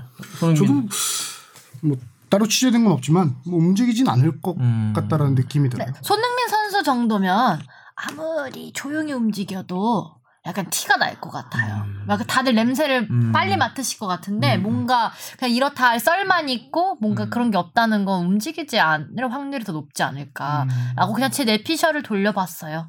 맞아요. 그러니까 지금 뭐 특별히 동기, 뭐 모멘텀 이런 게 없어요. 음. 어 손흥민이 근데 많이들 물어보시더라고요. 손흥민 혹시 가냐? 음. 근데 지금 손흥민이 가려면은 레바뮌급 정도밖에 없잖아요. 그러니까 그쵸? 토트넘에서 더 올라가야지 내려갈 네. 수는 없잖아요. 네. 올라가야 되는데 그럼 뭐 레바뮌 같은 팀들일 텐데 어 거기하고 링크되기도 좀 그렇고 현재로서는. 근데 이제 한 가지 진짜 변수는 뭐가 있냐면 주급 제도에 대한 변수는 좀 있을 수 있죠. 워낙 음. 토트넘이 짜니까 그렇죠. 다른 데가 그걸 이제 그 약한 고리를 치고 딱 들어와서 더 죽. 야 우리가 두 배 줄 테니까 와. 아, 토트넘과 비슷한 사이즈의 구단이 그렇게 음, 제의가 와버리면 만약에 주급을 확 때려버린다고 한다면 come on. 뭐그 정도의 가능성은 있지만 현재로서 어쨌든 뭐 크게 움직임이 잡히진 않는다. 볼것 레알. 계속 레알 링크가 나오는데 레알이 지금 벌써 3월부터 선수. 네. 4천억 썼거든요. 지금 누구 누구 4천억이요? 들어갔죠? 국가 예산 아니야, 한번 네. 정리가 돼요 이게? 아니 4, 4천억이요? 카 요비치, 페를랑 맨디, 에네르 밀리탕, 호드리구를 추가 영입했대요. 그러니까 여기 뭐 계속 영입하고 있고 지금 왜냐하면 아자르? 네, 어, 아자르 아자르 가고 막 영입했죠. 그랬으니까 여기가 지난 시즌 뭐 굉장히 어려웠기 때문에 네. 지단 감독으로 좀 바뀌면서 제대로 한번 분위기 바꿔보자라고 해서 하고 있는데 지금 이르- 이렇게 영입을 하고 있기 때문에 여기에 손흥민이 지금 들어갈 그러니까요. 음, 가능성은 좀 적은 것 같아요. 유럽에서 뛰거나 유럽으로 연결돼 있는 선수들 몇 명 얘기를 했는데 국내에서도 이적 얘기들이 있어요? K리그 그렇죠. 팀들? 여름 이적 시장 이제 바쁘게 돌아가고 있는데 K리그도 시즌 중간에 여름 이적 시장이 돌아가니까. 음, 지금 주의 깊게 보고 있는 게 성남의 임채민 선수. 음. 어. 계약 기간 6개월 남았거든요. 그래서 이적할 시기인데 이제 뭐 중국, 일본, 뭐 K리그 이 여러 가지 가능성을 좀 열어두고 있는 임채민. 상황이고요. 음. 그렇죠. 성남하면 인채민 선수. 성남도 지금 그 재정 상황 이런 것 때문에 잡을 선수들의, 없는 상황이죠. 에, 임채민 선수가. 잡기가 어려울 거야 네. 아마. 황의조를 보냈던 것처럼. 네. 구단 입장에서는 뭐 선수 간 트레이드가 제일 최고일 거예요. 선수 음. 누수를 막기 위해서. 임채민 음. 선수 정도면 딴 팀의 A급 선수를 데려올 수 있는 카드가 되거든요. 그런 카드를 쓸만할 텐데 지금 뭐 해외 선수가 이제 뭐 중국이나 일본 진출을 원한다면 그쪽으로 추진될 수도 음. 있는 거고요. 뭐 임채민 선수 이슈가 하나 있고 한 가지는 이제 전북이 조금 또 역시 바쁠 것 같아요. 또 또요? 전북은? 아, 좀 이거는 어 권경원 선수. 이번에 아. 권경원 선수가 복귀를 한 건가? 이제 복귀를 하는 거죠. 아. 근데 인대요, 인대. 음. 어차피 음. 지금 중국 텐진에서 뛰고 있는데 이 선수가 군대 입, 상무에 입대를 해야 되거든요. 아, 그럼 근데 상무 와야지. 입- 입대를 하려면은 돌아와야 돼. 6개월 전에서 소속팀이 K리그 팀이어야 돼요. 음. 그래야 상무를 입대할 수 있어요. 그러니까 해외에 뛰다가 바로 못 가요. 아 그럼 6개월 정도 K리그 있다가 이제. 상주 상무로 들어가는 음. 거예요? 그렇죠. 아 물론 성적에 합격을 해야 들어가는 거고 합격 못하면 어떻게 돼요? 뭐 여러 가지 방법을 고려해야죠. 어, 군 문제를 해결할 다른 방법을 찾아봐야지. 어, 합격의 기준은 어떻게 돼요? 잘해야 돼요. 아, 그 실기도 보고요. 음. 인적성 검사도 하고요. 아, 진짜요? 다 합니다. 와 몰랐어요. 서류 지원, 서류 지원을 하고 그 서류에서 거른 다음에 아, 실기 테스트도 하고 또 오. 마지막에 감독이나 코칭 스태프가 이제 군 부- 부대 관계자랑 같이 인적성 검사도 하고 그래요. 오. 그러니까 왜냐하면 다 상주 상무를 가고 싶죠. 가고 싶어 하니까. 그렇죠. 하긴 하면서. 게임도 뛸 수 있고 음. 군복무 문제도 해결되니까. 그래서 이 권경원 선수 나비 효과가 좀 있을 것 같아요. 권경원 선수가 들어오면서 어 이제 전북으로 임대 복귀할 게 거의 유력해졌거든요. 아. 예, 그렇죠. 뭐 경쟁은 있었어요. 뭐 음. 다른 팀에서도 이 경경 음. 선수를 영입하려고 하다가 전북으로 갈 것 같고 그러다 보니까 그렇죠. 선수 이 풀이. 네. 되게 좋네요. 중국 텐진 팀이 권경원 선수가 이제 빠져나가다 보면은 그 다른 선수를. 박춘균 감독이에요. 그 아. 박춘균 감독님이 지금 한국인 중앙 수비수를 찾고 있다 보니 이제 한국의 아, 이제 풀들이 또. 글로 갈 수 있는 아. 역 상황이 생기는 거죠. 공경원 선수가 거기 중국에서도 주전으로 계속 뛰었던 예, 잘 건가요? 뛰었었죠. 음. 음. 그러면은 그렇게 되겠네요. 또. 오. 그리고 전북은 또 이거는 저거 아직은 계속 추진 중인 것 같긴 음. 한데 레오나르도 복귀를 음. 계속 원하고 있는 것 같아요. 지금 외국인 선수 아드리아노가 시즌 아웃됐기 때문에 음. 거기다가 이제 계약 해지를 해야 되는 상황이거든요. 그래서 외국인 티오가 있는데 거기다가 뭐 티아고 선수도 지금 활약이 좋지 않고 음. 하다 보니까 음. 확실한 또 예, 검증됐잖아요. 네. 그 선수를 좀 영입을 추진을 하지 않을까라는 음. 얘기가 계속 들리고 있고요. 이빈이? 이빈이 음. 아시아 쿼터죠. 음. 네. 근데 이빈 선수는 지금 뭐 로테이션으로 조금씩 뛰고 음. 있는데 그보다 티아고 선수가 더 심각해요. 음. 티아고 선수가 어, 지난 주말 경기에서 뛰었는데 45분 만에 교체됐죠. 음. 로테이션으로 약간 1.5분을 내보냈는데 거기서 또 별다른 활약을 보여주지 못해서 옛날 전북의 외국인 선들의 파워를 보면 지금 친구들이 확실히 음, 좀 약해졌어. 그렇죠. 로페즈 선수 네. 말고는 딱히 이렇다하게 활약을 못 보여주고 있죠. 레오나르도는 또 중동 가서도 팀 에이스 하고 있어요. 잘하고 음. 있고. 아, 그러니까 복귀를 추진 중인 것 같은데 그것보다 모라이스 감독이 네. 어, 최근에 그 이근호 선수를 저기 임대 보냈거든요. 그 이유를 살펴보면은 자, 치- 전북의 최전방을 보면은 김신욱, 이동국, 이근호 음. 다 약간 전형적인 딱 최전방 음. 피지컬 좋고 이런 선수들이거든요. 스타일이 비슷하다는 거예요. 그래서 음. 모라이스 감독이 지금 약간 small forward라고 해야 될까? 음. 작고 빠른 선- 공격수를 원하고 있어요. 그래서 요것이 이제 이적 시장의 가장 큰 핵심이 되지 않을까. big name은 아닐지라도 각 팀에서 작고 빠른 공격수들을 다 지금 눈여겨보고 있는데 한 두 명 정도 레이더에 있어요. 아, 전북도 화려하다고는 해도 K리그와 아챔에서 지금 네. 아주 치열하게 싸우고 있어서 옛날 같으면은 사실 뭐좀 수월하게 압도적이었는데. 가다가 네. 이렇게 했는데 지금은 뭐 울산하고 싸움도 네. 치열하고 그러니까 서울도 네. 치고 올라오고 선두권. 경쟁이 뭐 보는 아유, 사람 그렇지. 입장에선 재밌지요. 그러니까 네. 너무 압도적이지 않고 그냥 계속 치고받으니까 여름에 이제 선수 수급을 하려고 좀 하겠죠. 네. 그래서 뭐 시도민 구단의 작고 빠른 공격수들이 주요 타겟이로 이 정도까지는 얘기할 수 있을 것 같아요. 눈에 들어올 만한 선수도 있고. 네. 여러분은 지금 축덕 속덕을 듣고 계십니다. 쭉 들어주세요. 알겠습니다. 그럼 우리 자연스럽게 한번 K리그 얘기를 해봐야 되는데 네. 네. K리그는 이번 주에 아까 우리 주바페 갔다 왔다는 네, 강원과 포항의 경기요. 정말 레전설 경기. 그렇습니다. 네. 말도 안 되는 이 게. 스코어가 정말 압도적이지 않습니까? 일단 17라운드 결과를 쭉 얘기할까요? 음. 제주와 성남의 경기는 이제 성남이 2대 1로 이겼고요. 경남과 인천의 경기 1대 1 무승부. 대구와 서울의 경기는 서울이 2대 1로 이 경기도 이겼고요. 재밌었죠. 전북과 수원의 경기도 1대 1 무승부. 그리고 강원과 포항의 경기가 5대 4로 강원이 이겼습니다. 어떻게 우대 이게 아니 현장에서 스코어. 봤잖아 이거. 네. 이게 어떻게 이렇게 정말 어 이게 그 거의 4대 0으로 그쵸, 지고 내리- 있다가 네. 한 70분 넘어서부터 이제 득점을 하기 시작했는데 이제 제가 후반전에 이제 선수 두 명과 함께 주바페 중계 사업을 하고 있었는데 음. 너무 크게 지고 있으니까 이제 맥 빠지지. 되게 이제 약간 분위기가 좀, 음. 좀 별로 안 좋았는데 정말 한 골만 들어가면 아직 초반이니까 한 골만 들어가면 분위기 바꿀 수 있다. 근데 진짜 약간 한 골 들어갔는데 역시 축구는 뽕피디의 그 이론 있잖아요. 흐름. 흐름이다. 분위기다. 이게 무시를 못하겠다. 현장에 있어 보니까 약간. 갑자기 이제 서포터즈들도 약간 이제 4대2 되는 순간부터 열광하기 시작하고 4대 2가 컸던 것 같아. 4대 2가 4대 1까지는 약간 네. 그냥 뭐 그냥 근데 막 그랬는데 선수도 좋아하지도 않았고 4대2가 되니까 갑자기 이거 해볼 만한데 음. 무승부까지도 가능하겠는데 시간이 이제 이렇게 되는 거예요. 그래가지고 막 약간 분위기가 확실히 확 강원 쪽으로 타고 오고 포항이 약간 지친 음. 모습이어가지고 그때부터 이제 미친 듯이 넣기 시작했는데 갑자기 어느 순간 방금 4대 4 돼서 와 무승부도 했다고 막 이러고 있는데 갑자기 5대 4가 되는 거예요. 그것도 이제 다 끝난 추가 시간에 갖고 정말 난리 난리 나고 그날 좀 약간 좀 강원에. 계시는 이제 음. 좀 이렇게 윗 어르신 윗 어르신 분들도 많이 오셨는데 음. 정말 축제 분위기가 됐었죠. 아니 이게 말이 되나라는 느낌. 방금 와 하고 앉았는데 가, 다시 일어나서 소리 지르고 그리고 확실히 축구는 분위기가 맞는 것 같아요. 저도 20세 이하 월드컵에서 세네갈 전 보면서 이런 경기가 있나 싶었는데 한 달도 안 돼서 또 이런 경기가 있나 그러니까요. 아니, 원래 극장 경기가 너무 많이 이렇게 펼쳐져갖고 극장이 당연한 것 같아. 심지어 그 해외 챔스부터 해서 네. 어제 8시 뉴스에다 리포트를 했는데 해외 언론에서도 뭐뭐 이름 있는 큰 언론사들은 아니었지만 독일, 영국 이런 언론에서 이걸 이 경기를 보도를 했어요. 그래서 언급을 한게 역대 최고의 축구 역사상 역대 최고의 역전승이다. 네. 축구 역사에서 오랫동안 기억될 역전승이다. 이런 표현들을 썼는데 비교를 많이 해요. 그게 뭐였냐면은 챔피언스리그 4강전에서 리버풀이 바르셀로나를 꺾었던 기적과 위기를 안필드의 는 기적.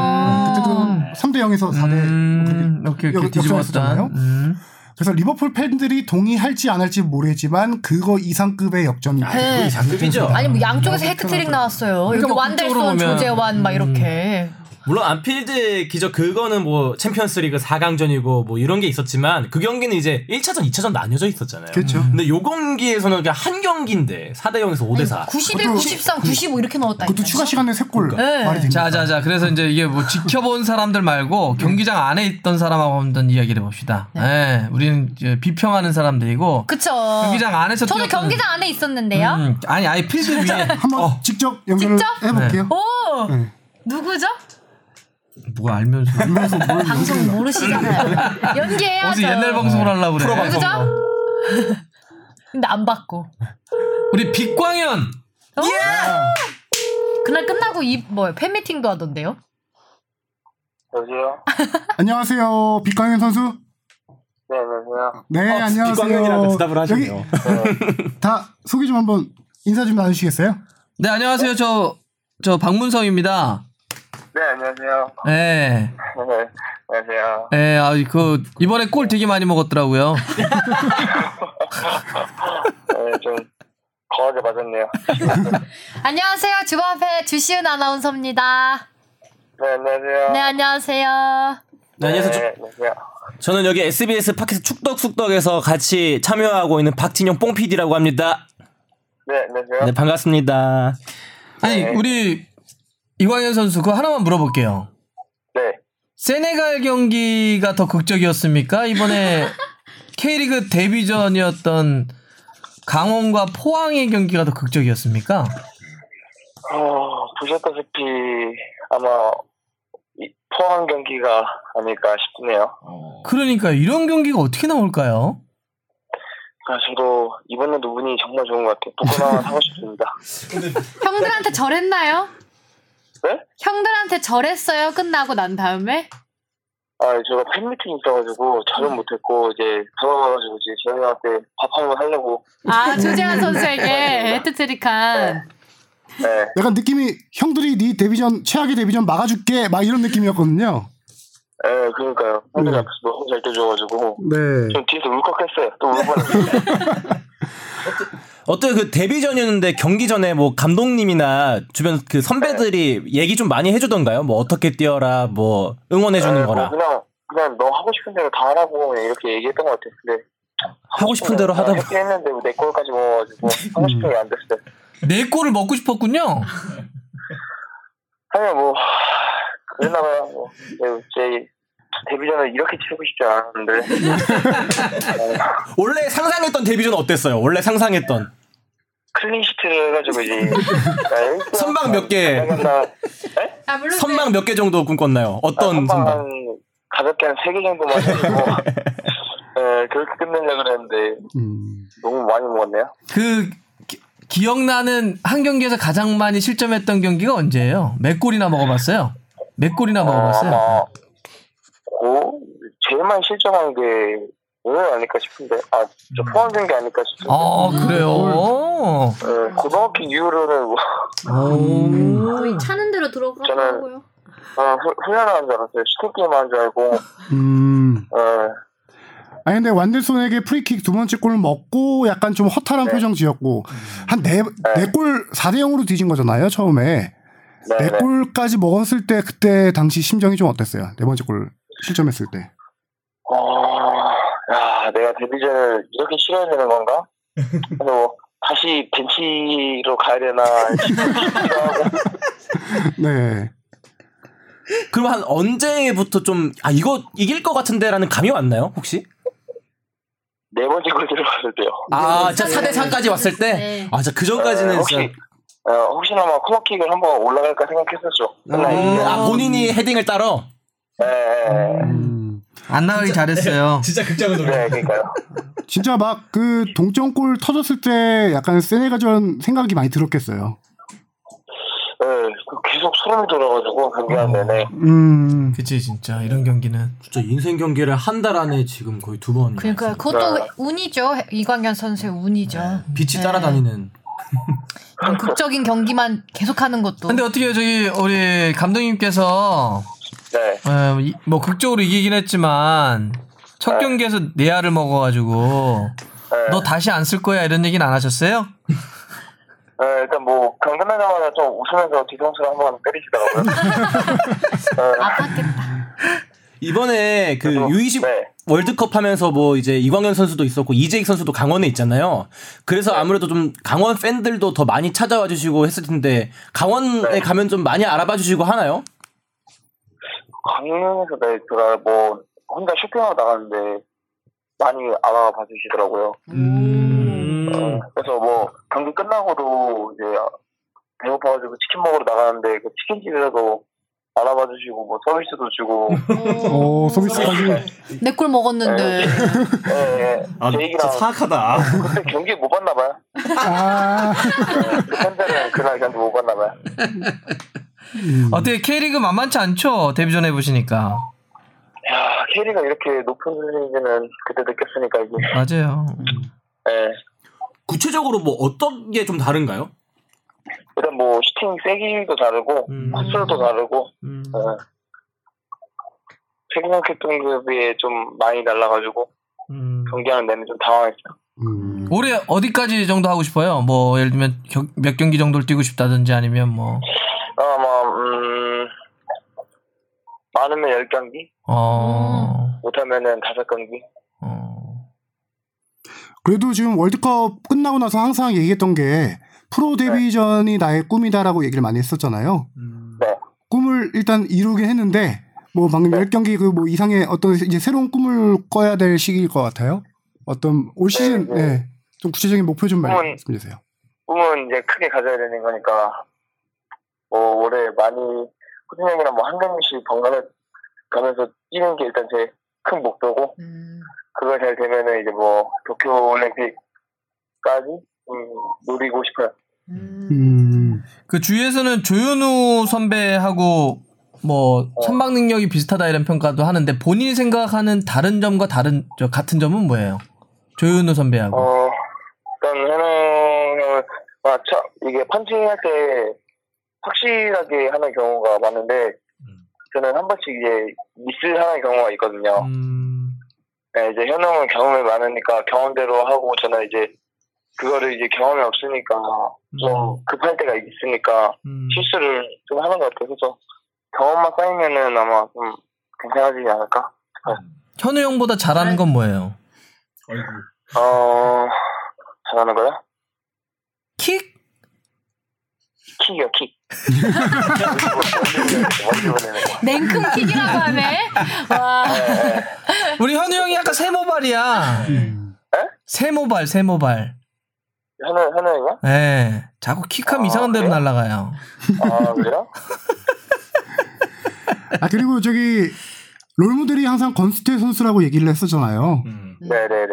그 소속팀 돌아가서 뭐 김호준 골키퍼라든가 동료 선배들 골키퍼 선배들이 그러니까 왜 야, 내일은 얘기해야지. 서운해하거나 그런 맞아. 것은 없었어요?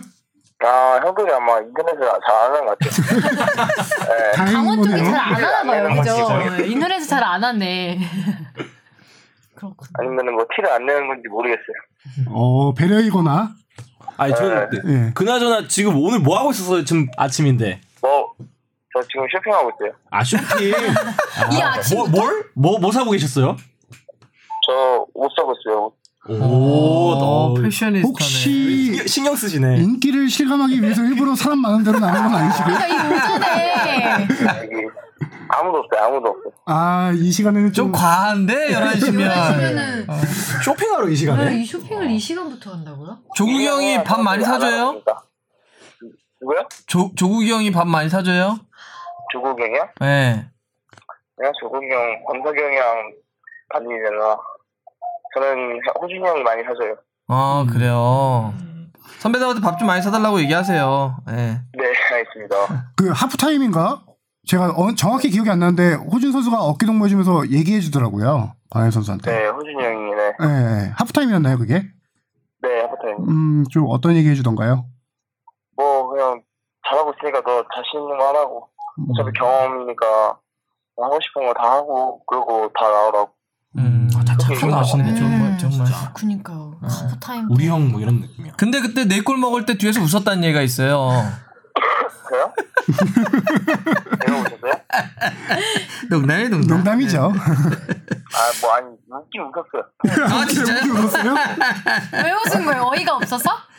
아니, 팬 팬들이 데뷔전 어떠냐고 뒤에서 소리 지르길래. 웃겼어요.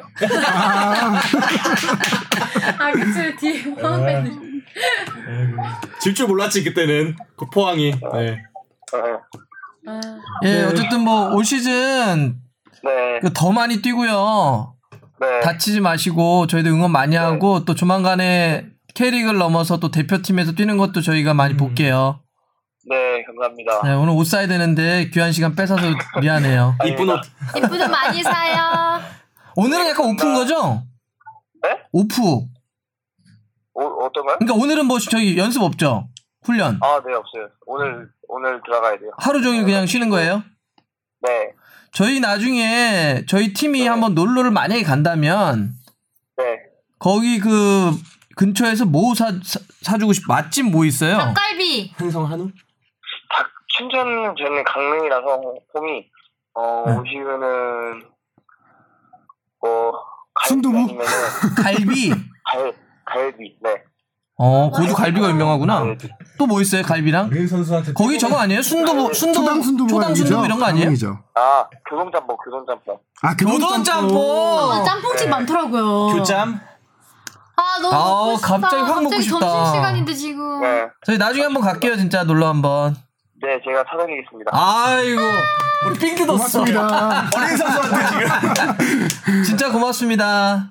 네네네네네. 응원 열심히 할게요. 파이팅 이광현. 파이팅. 감사, 감사합니다. 네, 감사, 고맙습니다. 음. 네.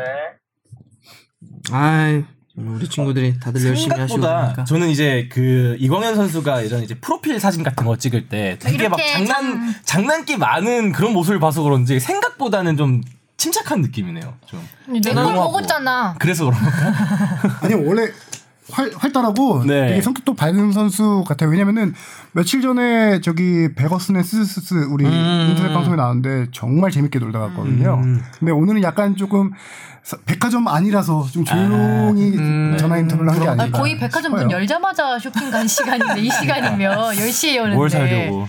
아니 그리고 아니 근데 나는 확실히 그런 생각이 있는데 말을 다들 잘한다 편하게 음. 이게 사실은 처음 보는 사람하고 이렇게 우리 네. 명하고 전화로 해가지고 많이 얘기하면 나도 저쪽 모르는 사람들 네 명이 얘기하면 아 예 예 네. 이럴 이러고 네. 말 못하는데 자기 할 말 다 하지 이건 말 되게. 잘하는 거거든 그래서 맞아요. 참 거침없이 그리고 방송이나 이런 거에 대한 불편함도 음. 많이 없는 것 같고 확실히 말을 편하게 잘하는 것 같아. 그 인터넷 방송 나와서 물을 하도 많이 먹어서 방송 중에 화장실도 갔다 왔어요. 방송이 너무 당시 편해. 이제 네. 실시간 채팅하니까 당시 뭐 이런 거 아니야 급 어, 응, 이런 거. 빛광연에서 또 다른 별명을 하나 얻어갔죠. 뭐예요? 방광연입니다. 방, 방광연이라고. 아, 이름도 왜 하필 또 광자가. 방광 중요해요. 전- 그렇죠. 네. 노래 처음 안 돼. 한 시간 반, 한 시간 반 라이브 진행하는데 넣어야 돼. 그 생수병을 한 세 통 이상 먹더라고요. 음. 나중에 얼굴이 노래지고 참다 참다 갔죠. 그 이- 지금 이제 K리그 다른 팀 경기는 어떤 게 조금 더 얘기해 볼 만한 게 있을까요? 아무래도 대구 서울 경기도 좀 핫했지 않나요? 음. 이번에 이 자체가 홈- 너무 재밌어서 그리고 홈에서 대구가 처음으로 진 걸로 알고 어. 있는데 네. 그쵸 서울이 처음으로 대구에게 실 뭐, 패배를 안겨준 우리 그 요은스 감독님께서 이런 걸 잘하시는 것 같아요. 가끔씩 원정 같은 데를 가면 내 오늘 뭐 난 잠궈 내가.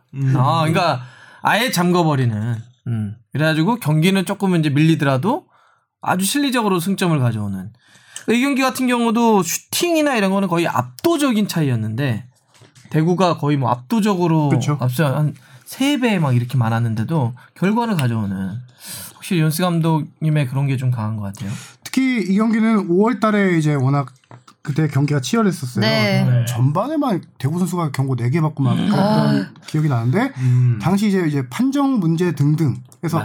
그 오스마르의 팔꿈치에 아, 정태혁 이제 선수 호뼈가 호뼈가. 골절되고 등등 여러 가지 이제 이슈들이 있었는데 당시 인터뷰만 보면은 최용수 감독님이 이 경기에 대해서 상당히 그 당시 경기에 대해서 여러 가지 이제 말들이 나오는 것에 대해서 기분이 좀 많이 상했던 음. 것 같아요. 음. 어, 그래서 최영수 감독이 올 시즌에 이제 서울은 좀 공격 앞으로를 하겠다라고 선언을 하셨음에도 불구하고 이 경기는 들어가기 전부터 결과를 내기 위해서 수비에 주- 집중하겠다라는 얘기를 미리 하셨 선수들에게 하셨던 것 같아요. 음, 그런 경기 몇 개. 있었어요 올 시즌. 네. 다 공격 축구만 하지 않았어요. 그래서 이 경기도 뭐 말한 대로 결과는 가져왔던 음.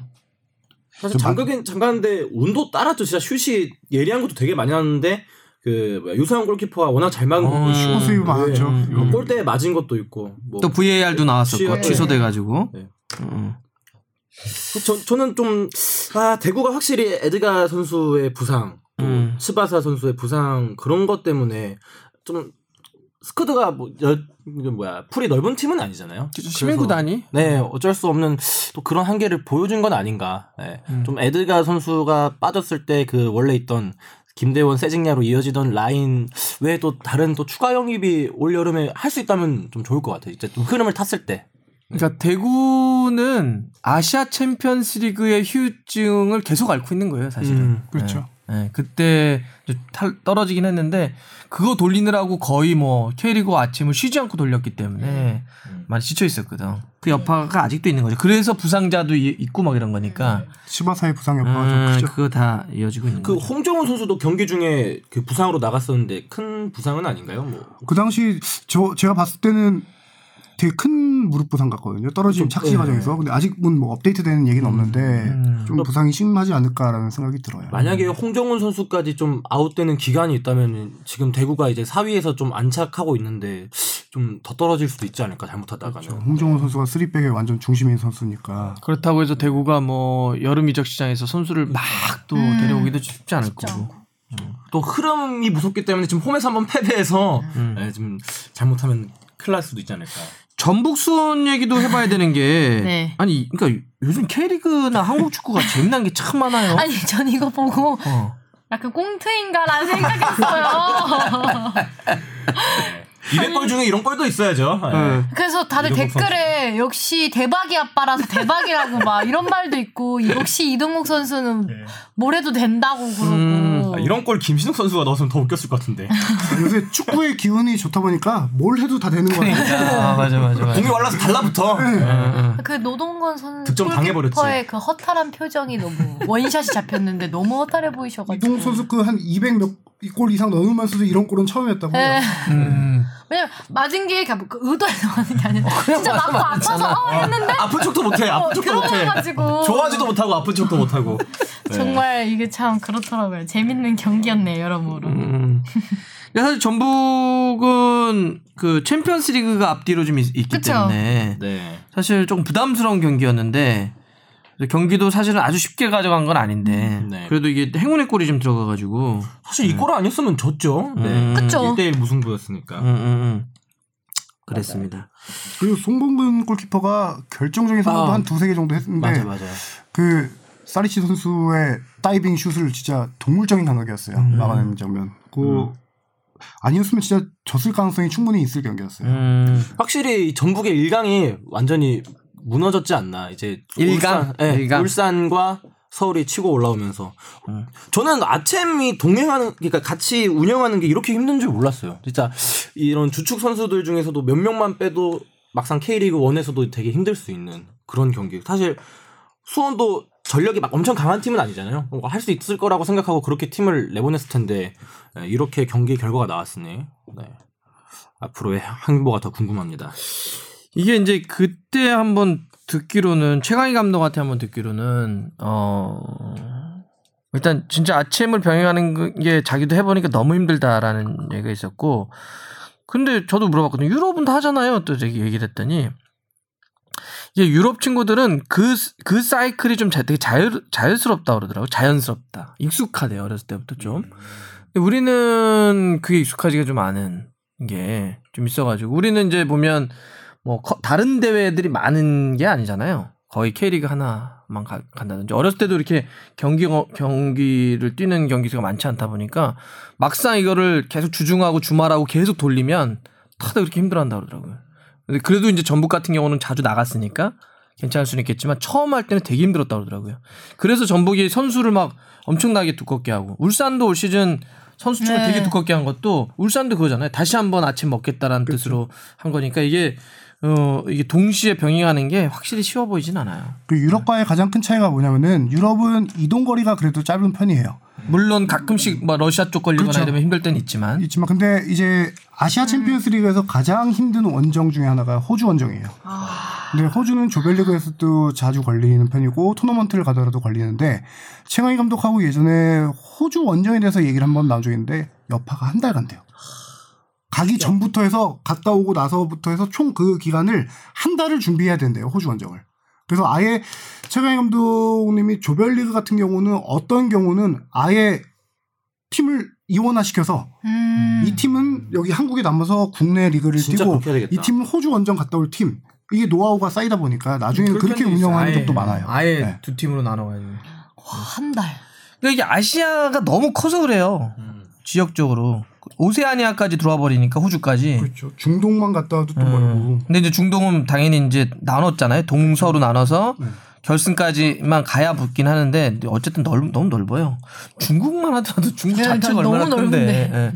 우리나라 말레이시아 조우루 이런 데 가면 엄청나게 고생했잖아. 그렇죠. 갑자기 날씨도 다르고 막 음. 거리도 멀고 그러니까 말레이시아만 하더라도 가깝지가 않거든요. 뭐 워낙 크다 보니까 나라마다 기후도 다르고. 네. 알겠습니다. 오늘 뭐이 정도까지만 얘기할까요? 네. 오늘도 이야기 많이 했고 또 인터뷰까지 하고 아주 좋았네요. 다음 주에는 그 K리그는 당연히 한 축 가져가되 한 축은 저 유럽의 이적 시장을 좀 나눠서 한번 얘기를 해보죠. 오늘은 우리나라 네. 선수들 위주로 한번 했으니까 다음 주 정도에는 뭐 팀이나 뭐 이게 주요한 선수들 좀 big name들들 한번 한번 정리 이슈들이 한번. 많죠. 뭐 네. 레알 마드리드, 뭐 네. 바르셀로나, 유벤투스. 그러니까. 뭐 건들려고 그러면 뭐 하나 없으니까 그렇죠. 한번 해보죠. 자 그러면 어, 오늘도 정말 많이 들어주셔서 감사하고요. 축덕과 충알못이 함께 즐기는 방송 축덕 숙덕 31번째 이야기 마무리하겠습니다. 고맙습니다. 고맙습니다.